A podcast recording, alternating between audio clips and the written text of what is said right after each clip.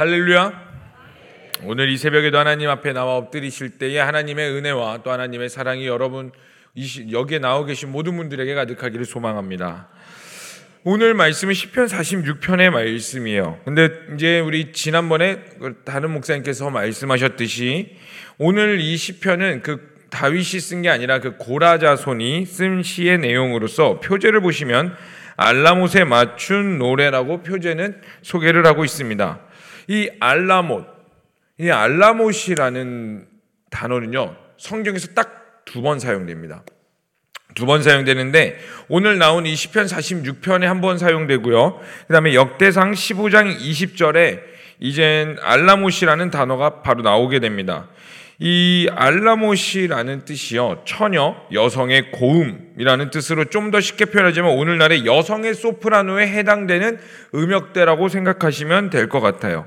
아니면은 고음의 소리를 내는 악기. 그래서 뭐 여성들이 뭐 소프라노들이 뭐 부르는 굉장히 아름다운 소리 아니면은 그 고음을 내는 악기들의 소리라고 이렇게 표시면 되겠는데 이 알라못의 또 다른 견해로서 이 알라못이라는 단어를 언어적으로 분석해 보는데 이 알, 알과 모트라는 이 두 단어의 합성으로 보고 있습니다. 그래서 이 알, 알을 심지어 모트, 죽음 이렇게 해서 이것을 풀어서 보면은 죽음의 상황조차에서도 하나님을 향한 사랑의 노래라고 해석되기도 합니다.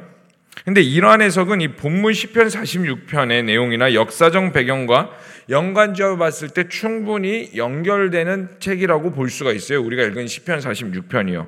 왜냐하면 우리가 읽은 본문 배경은요. 다윗 시대가 아니라 다윗 이후에 한참이 지난 이후엔 남유다 시절의 히스기야 왕을 배경으로 하고 있기 때문이에요. 그래서 이 내용은요. 열왕기상 열왕기 하죠. 열왕기하 19장의 내용을 보시면 되겠습니다. 히스기야는요. 남유다의 13대 왕으로서 이제 여호사밧 왕 아시죠? 이 여호사밧 왕과 요시야 왕과 함께 남유다의 3대 형군으로 칭함을 받고 있는 아주 하나님께서 크게 쓰시고 또 하나님 앞에 굉장히 엎드렸던 몇 안 되는 왕 중에 하나입니다. 이 히스기야가 이제 왕이 되었을 때요 국제 정세는 사실 불안정했어요. 여러분 우리나라가 이 한반도에 있을 때 이제 우리나라도 주변 열강 가운데 굉장히 괴롭힘을 많이 받았지만 그래도 꿋꿋이 살아남는 민족이잖아요. 어떻게 보면요, 이스라엘의 이 유대인들과 이 대한민국은 굉장히 비슷하다고 많은 학자들이 말을 하고 있습니다. 여전히 한 민족이지만 북한과 남한이 대치하고 있는 것처럼 그 아브라함 가운데에서 유대인과 아랍 사람들, 아브라함과 누구죠? 이스마엘. 아, 그 이삭과 이스마엘 이 두 형제가 이제 계속 싸우고 있잖아요. 이스라엘과 팔레스타인. 그것처럼 형제들이 계속 싸우고 있는 몇 안 되는 나라 중에 하나고요.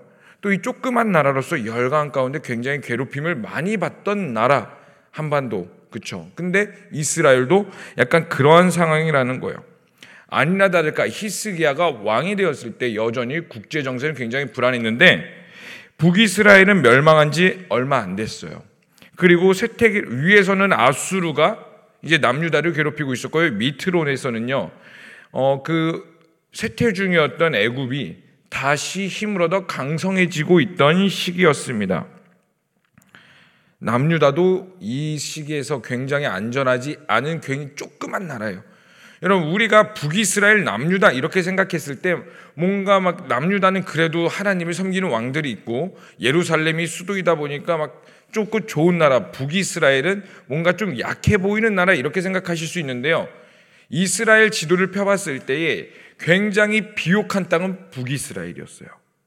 그에 비해 남유다는 광야에 속해 있었습니다. 그래서 북이스라엘과 남유다를 실제로 보면요 더 강성한 나라는 북이스라엘이었어요. 성경이 조금 남유다 중심으로 써 있어서 그렇지 더 힘 있고 강성한 나라에는 북이스라엘, 약한 나라 그러나 하나님께서 보호하시라는 남유다였습니다. 그런데 우리보다 더 강한 북이스라엘이 이미 아수르에 의해서 멸망당했어요.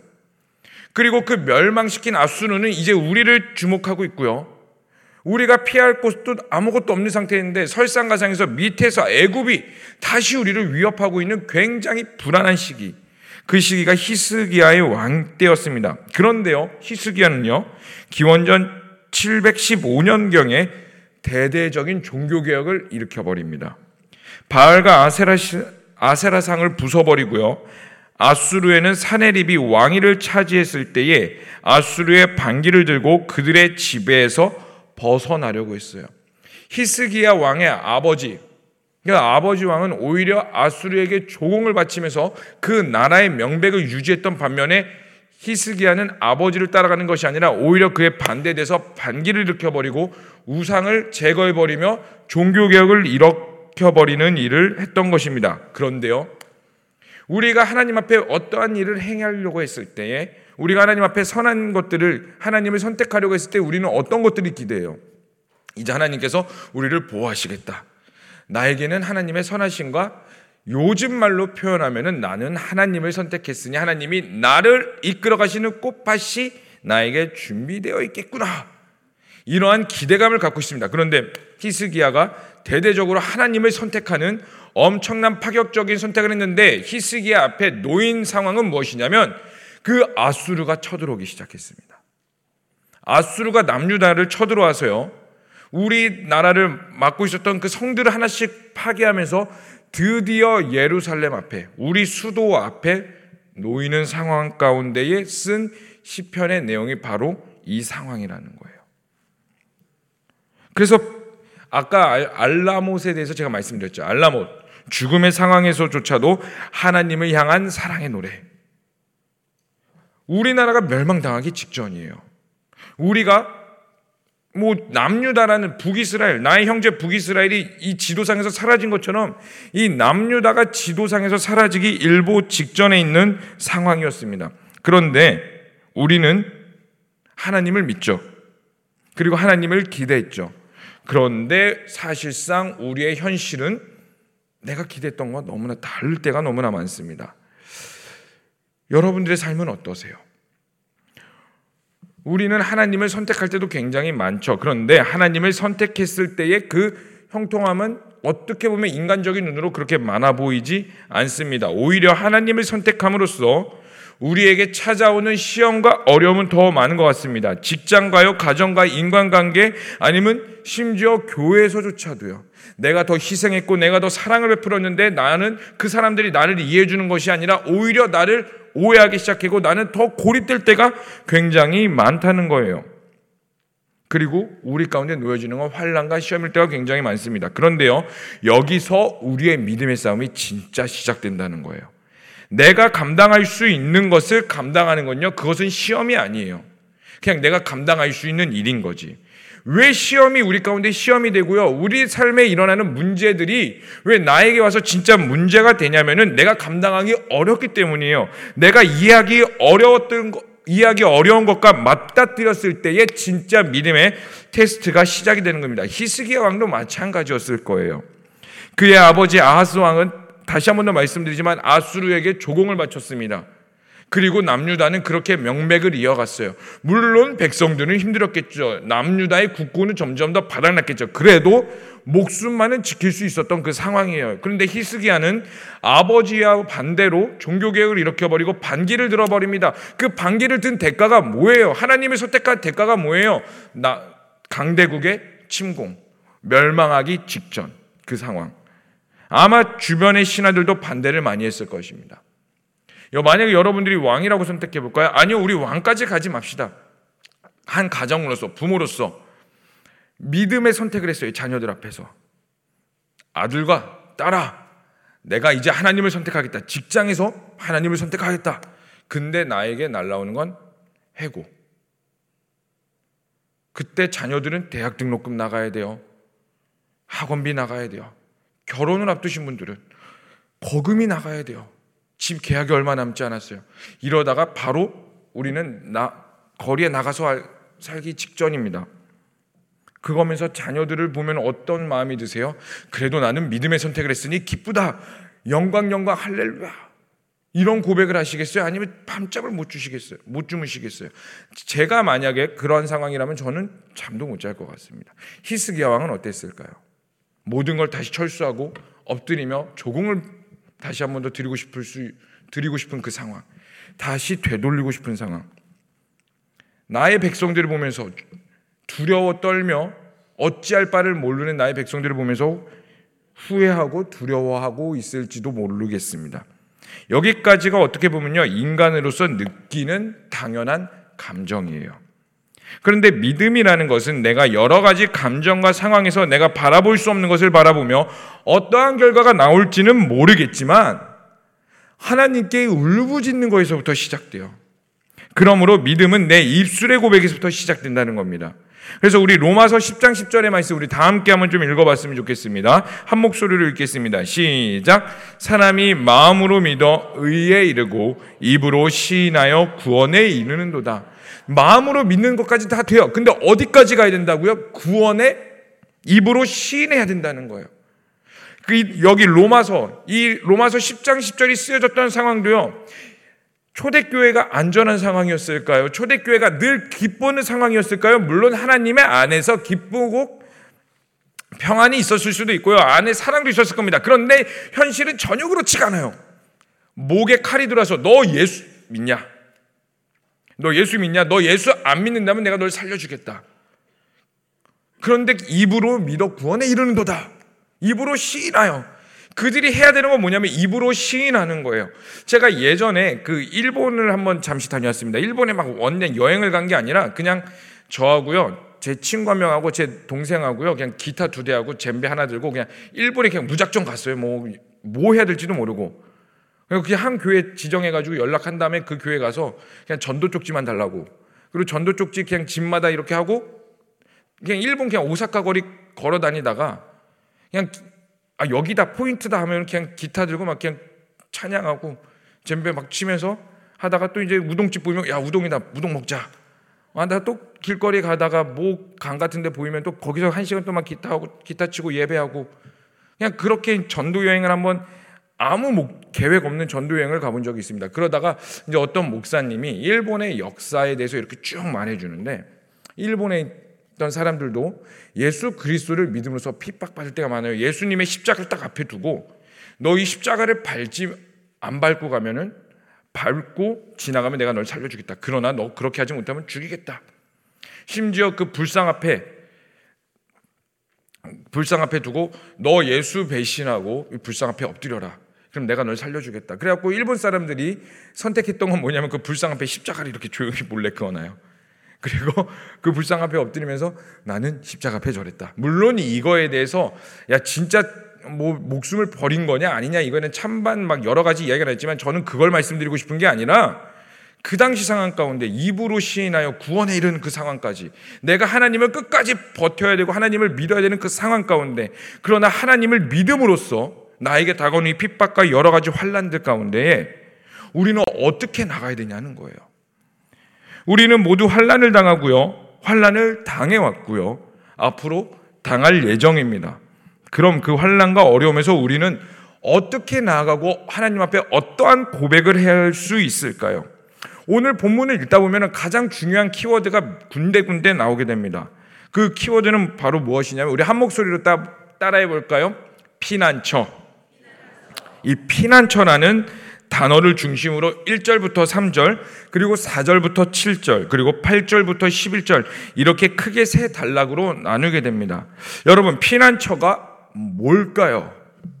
국어 사전에서는 이 피난처를 위험으로부터 몸을 안전하게 숨길 수 있는 처소, 재난을 피해 옮긴 거처라고 표현을 하고 있습니다.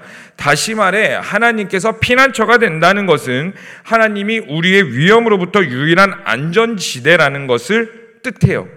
그래서 1절은 좀 더 독특한 표현을 쓰고 있습니다. 우리 다 함께 1절의 말씀을 읽어보겠습니다. 시작. 하나님은 우리의 피난처시요 힘이시니 환란 중에 만날 큰 도움이시라.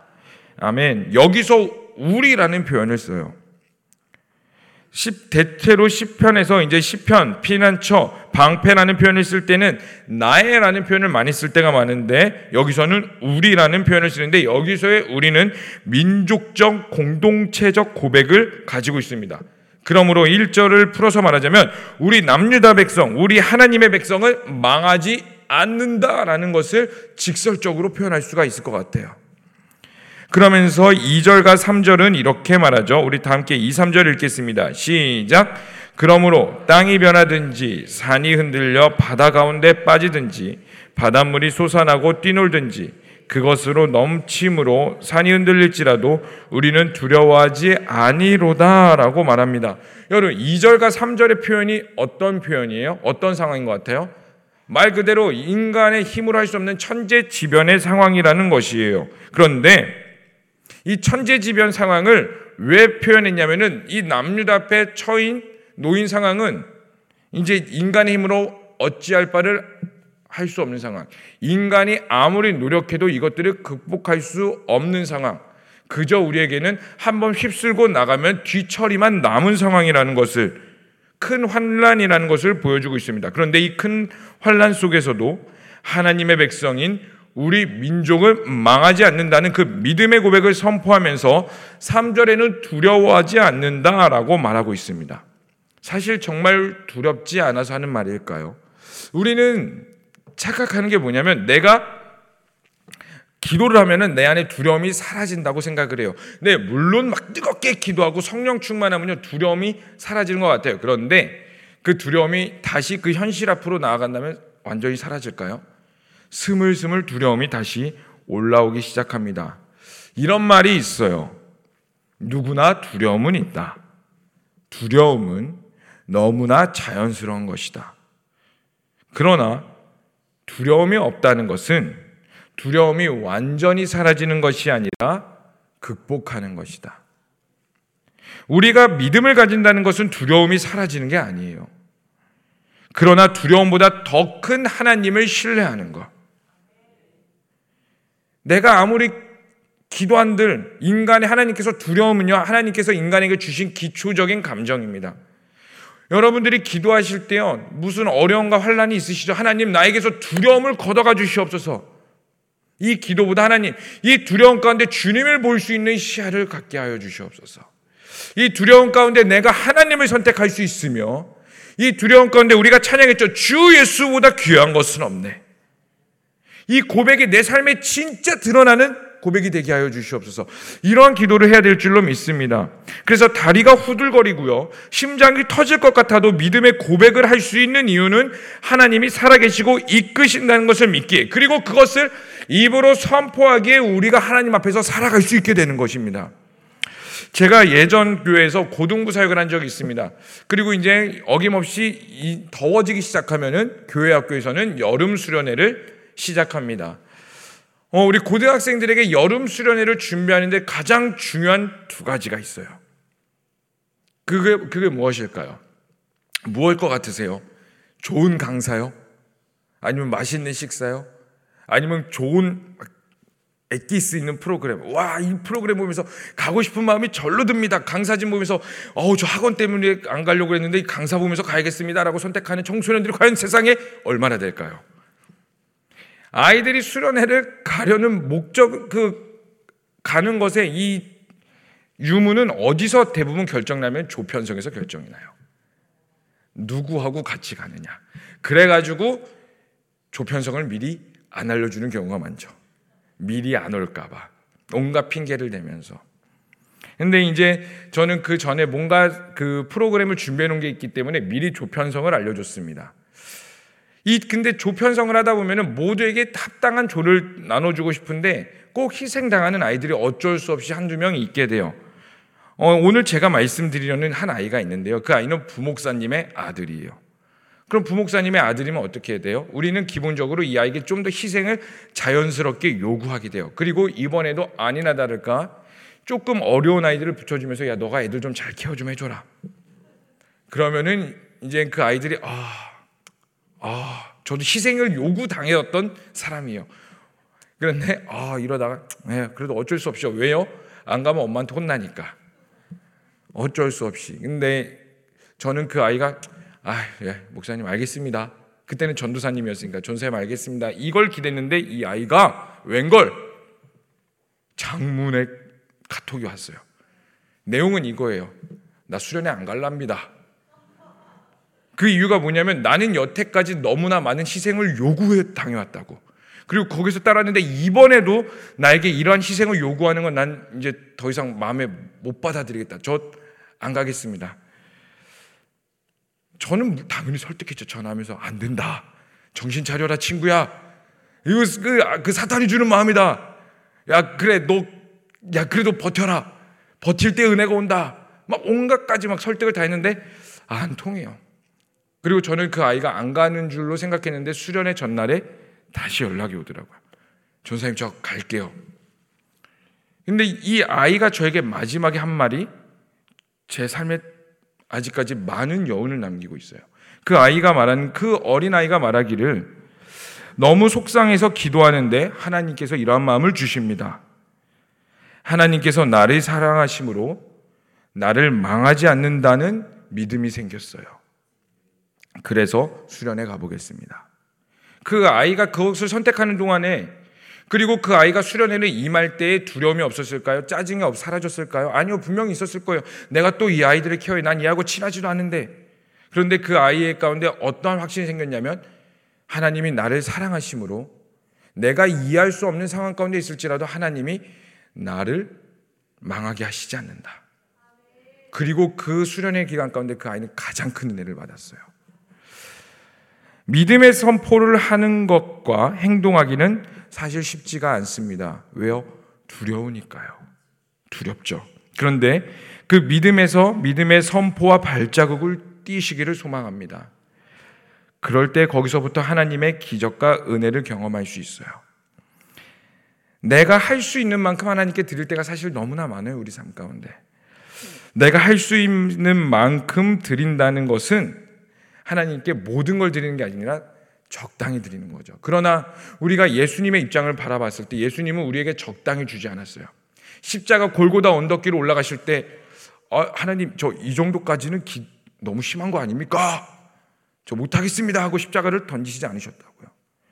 그 극한의 상황 가운데 예수님이 십자가에 달려 돌아가실 때 로마 병정이 예수님의 옆구리를 찔렀을 때 물과 피가 같이 나왔다고 해요. 물과 피가 해부학적으로 같이 나왔다는 것은요, 극도의 심한 고통과 스트레스를 받았을 때 나오는 증상이라고 합니다. 왜요? 이 몸이 죽기 전에 이미 모세혈관이 다 파괴돼가지고 몸에 있는 물과 피가 섞였으니까 찔렀을 때 물과 피가 같이 나온다고 합니다. 그만큼 예수님은 우리의 모든 걸 주셨고요. 모든 걸 다 하셨어요. 극도의 스트레스를 받기까지. 이 인간이 죽을 수 있는 가장 최고의 고통을 누리면서까지 돌아가셨어요. 왜요? 우리를 그만큼 사랑하시니까. 그럼 우리가 하나님께 드릴 수 있는 건 뭐냐면 하나님 두려우니까 멈추겠습니다. 하나님 전 무서우니까요. 전 기대했던 것들이 이게 아닌데 여기까지만 하겠습니다. 하나님 뭡니까? 이게 아니라 때로는 우리가 원하지 않는 상황과 환경이 있을지라도 우리가 고백할 수 있는 건 무엇이냐면 하나님을 그럼에도 선택하겠습니다. 예, 두렵죠. 무섭죠. 이게 쉽다는 것을 말씀드리는 게 아니에요. 어렵습니다. 여러분, 믿음의 발자국을 띈다는 건요. 보이지 않는 그 길을 걸어간다는 건요. 너무나 우리에게 가혹하게 느껴질지 될지도 몰라요. 그러나 하나님은요, 그 성경은 뭐라고 말하냐면, 그럼에도 불구하고 그 길을 걸어가라. 그 길을 걸어갈 때에 나의, 너의 베스트가 있을 것이며, 내가 너를 보호할 것이며, 하나님이 비로소 우리 인생의 피난처가 된다는 것을 말해주고 있습니다. 그래서 종합해보면 두려움의 상황이 오히려 우리에게 역전의 상황이 될 수 있다는 거예요. 히스기야, 남유다 멸망했을까요? 아나니요? 아니요, 하나님께서 싸우셨습니다. 하나님께서 모든 것들을 이루가셨고 히스기야를 통해 하나님의 영광을 받으셨어요. 히스기야를 통해 하나님의 나라가 선포됐으며 그 보잘것없는 남유다 세계 열강 가운데 멸망당해도 아무도 모를 것 같은 그런 남유다가 하나님이 그런 남유다를 통하여 하나님의 일을 나타나셨어요. 우리 삶도 마찬가지인 줄 믿습니다. 우리 가정 가운데 답이 보이시지 않죠? 우리 자녀들 보면 때로 너무나 답답하죠? 어쩌면 나의 미래, 나의 인생, 나의 남편, 나의 아내, 아니면 내 건강, 내 모든 것들이 사실 답이 없어 보일 때가 많습니다. 그럼에도 불구하고 우리가 할 수 있는 건 무엇이냐면 나의 플랜을 짜는 것이 아니라 하나님을 믿으며 나아가는 것이 정답인 줄로 믿습니다. 그래서 마지막 절에 우리 10절은 이렇게 말해요. 너희는 가만히 있어. 이것을 히브리 원어로 뭐라고 말하냐면 철수하다라는 뜻을 가지고 있습니다. 너희는 가만히 있어. 손을 놓고 있어라. 이게 아니라 너의 인생의 플랜에서 너의 모든 계획과 생각과 너의 주권을 다 철수시켜라. 하나님을 앞장 세워라. 이게 바로 믿음의 고백이며 우리가 드릴 수 있는 믿음의 자세, 그 환란과 어려움과 상황 속에서 우리가 유일하게 해낼 수 있는 한 가지 방법이라는 것입니다. 사랑하는 성도님들, 그러므로 우리 하나님 앞에서 행합시다. 우리의 모든 삶과 희로애락을 하나님께 드립시다. 그리고 하나님께서 그것들을 받으시고 행하실 줄로 믿습니다. 우리 그러한 하루를 살아가자고요. 우리 멀리 보는 것이 아니라 나의 1년 아니면 한 달, 뭐 일주일 그걸 바라보는 것이 아니라 오늘 그저 하루 살아가는 것. 오늘 하루 어떻게 될지는 모르겠지만 오늘 하루가 내 삶 가운데 어떠한 일들이 벌어질지도 모르겠고 내가 하나님을 선택하는 것이 내 인생에 복이 될 수도 있고 어쩌면 인간적으로 봤을 때 굉장한 저주가 될 수도 있겠지만 그 하루를 하나님 앞에 선택했을 때에 하나님께서 행하시는 그 기적을 경험하시기를 소망합니다. 그래서 믿음은요, 복음은요, 추상적인 것이 아니고요, 관념적인 게 아닙니다. 현실을 하나님과 동행하며 살아나가는 것입니다. 그래서 이 시간 함께 좀 기도했으면 좋겠습니다. 하나님, 어, 여러 가지 상황이 우리 가운데 있습니다. 이해하지 못하는 것들이 있습니다. 그러나 우리가 고백할 수 있는 것은 무엇이냐면 하나님은 나의 피난처이시며 망군의 여호와께서 우리와 함께 하시니 야곱의 하나님은 우리의 피난처시로다. 이러한 고백, 진짜 믿음의 고백이 있기를 소망합니다. 그러므로 오늘 하루 주님을 선택할 수 있는 용기를 주시옵소서. 오늘 하루 하나님 앞에서 살아갈 수 있는 능력과 힘을 더하여 주시고 성령을 부어 주시옵소서라고 이 시간 우리 다 함께 주야만 부르시면서 간절히 기도하도록 하겠습니다. 주여 사랑의 하나님 이 시간 우리가 다시 한번 하나님 앞에 엎드리며 나아갑니다. 때로는 이해하기가 어려운 상황들이 있고 내가 이해하지 못한 것, 내가 기대하는 것들과 넌 너무나 다른 현실이 우리 가운데 벌어질 때가 있습니다. 오히려 하나님을 선택함으로써 나의 인생의 길들이 막힐 때가 많고 때로는 너무나 어려워 시험들 때가 많습니다. 그럼에도 불구하고 우리가 입술을 들어 고백하는 것은 주님이 나의 왕이십니다. 하나님이 우리의 피난처십니다라는 고백이 있게 하여 주시옵소서. 그러한 믿음의 선포가 우리 삶 가운데 있게 하여 주시옵소서. 때로는 두렵습니다. 너무나 어려울 때가 많습니다. 보이지 않는 그 믿음의 길을 걸어간다는 것이 때로는 나에게 숨막히며 어려울 때가 너무나 많습니다. 그럼에도 불구하고 하나님 그 발자국을 뛸 수 있는 용기를 주시옵소서. 그 발자국을 뛰어 하나님께 나아갈 수 있도록 성령께서 여기 있는 모든 자들과 결단하는 자들에게 성령의 충만함이 있게 하여 주시옵소서. 그럴 때에 나의 삶에서 나의 계획을 철수시킬 때에 하나님께서 일하여 주시는 기적을 오늘 하루를 맛보게 하여 주시옵소서. 우리가 주님 앞에 엎드립니다. 천부에 의지할 곳이 없어서 주님 앞에 나아갑니다. 하나님 엎드리며 기도하는 모든 자들에게 하나님께서 붙잡아 주시고 이끌어가 주시옵소서. 우리가 주님만을 신뢰합니다. 주님만이 우리의 피난처입니다. 주님만이 우리의 모든 것이 되십니다. 하나님, 하나님, 하나님, 우리를 붙잡아 주시옵소서. 하나님, 우리 가운데 함께하여 주시옵소서. 성령의 충만하신과 기름 부심이 우리에게 있게 하여 주시옵소서. 성령으로, 성령으로 충만케 하여 주시옵소서. 살아계시고 역사하신 하나님 아버지, 오늘도 우리가 그 믿음을 들어 다시 한 번 더 나아가기를 소망합니다.